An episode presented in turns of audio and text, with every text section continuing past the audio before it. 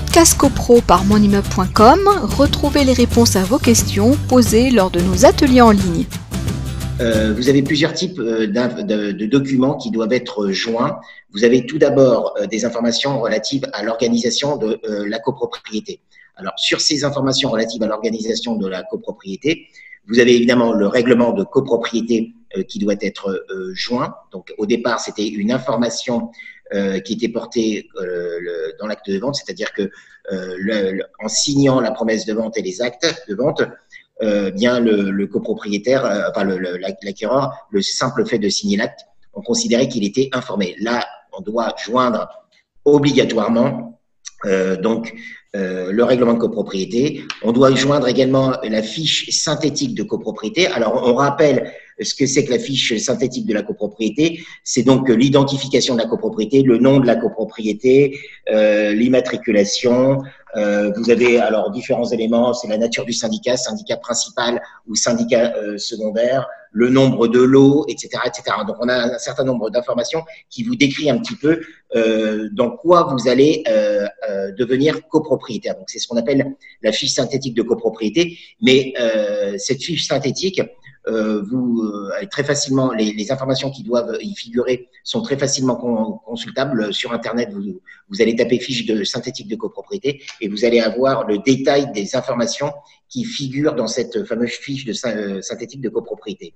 Alors dans les, documents qui doivent être euh, transmis, on a également le carnet d'entretien de l'immeuble donc, euh, le carnet d'entretien de l'immeuble, là aussi, euh, vous allez euh, obtenir le détail de son contenu. Alors, très rapidement, c'est l'adresse de l'immeuble, c'est l'année de réalisation des travaux importants, ce sont les diagnostics techniques qui ont été réalisés, l'année de réalisation de, certains types de travaux, etc. etc. Donc, ça, c'est le carnet d'entretien.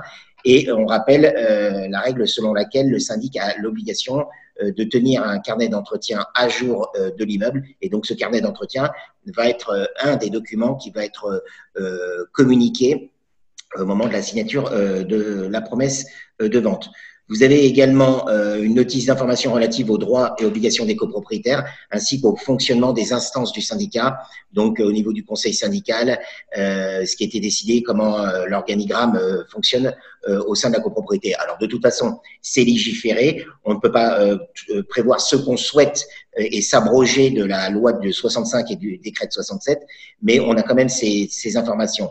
Alors, ces euh, informations relatives à l'organisation de la copropriété doivent être obligatoirement jointes euh, au moment de la signature de, la promesse, mais euh, à l'exception, c'est si un copropriétaire fait l'acquisition d'un autre lot au sein de la même copropriété. À ce moment-là, la non-communication ne serait pas une une, faille dans le processus de vente, c'est-à-dire que tout, simplement, si euh, je suis euh, déjà copropriétaire au sein de la copropriété, ces documents que je viens de vous indiquer n'ont pas besoin d'être recommuniqués à nouveau, puisque faisant partie de la copropriété, vous êtes censé évidemment euh, avoir connaissance.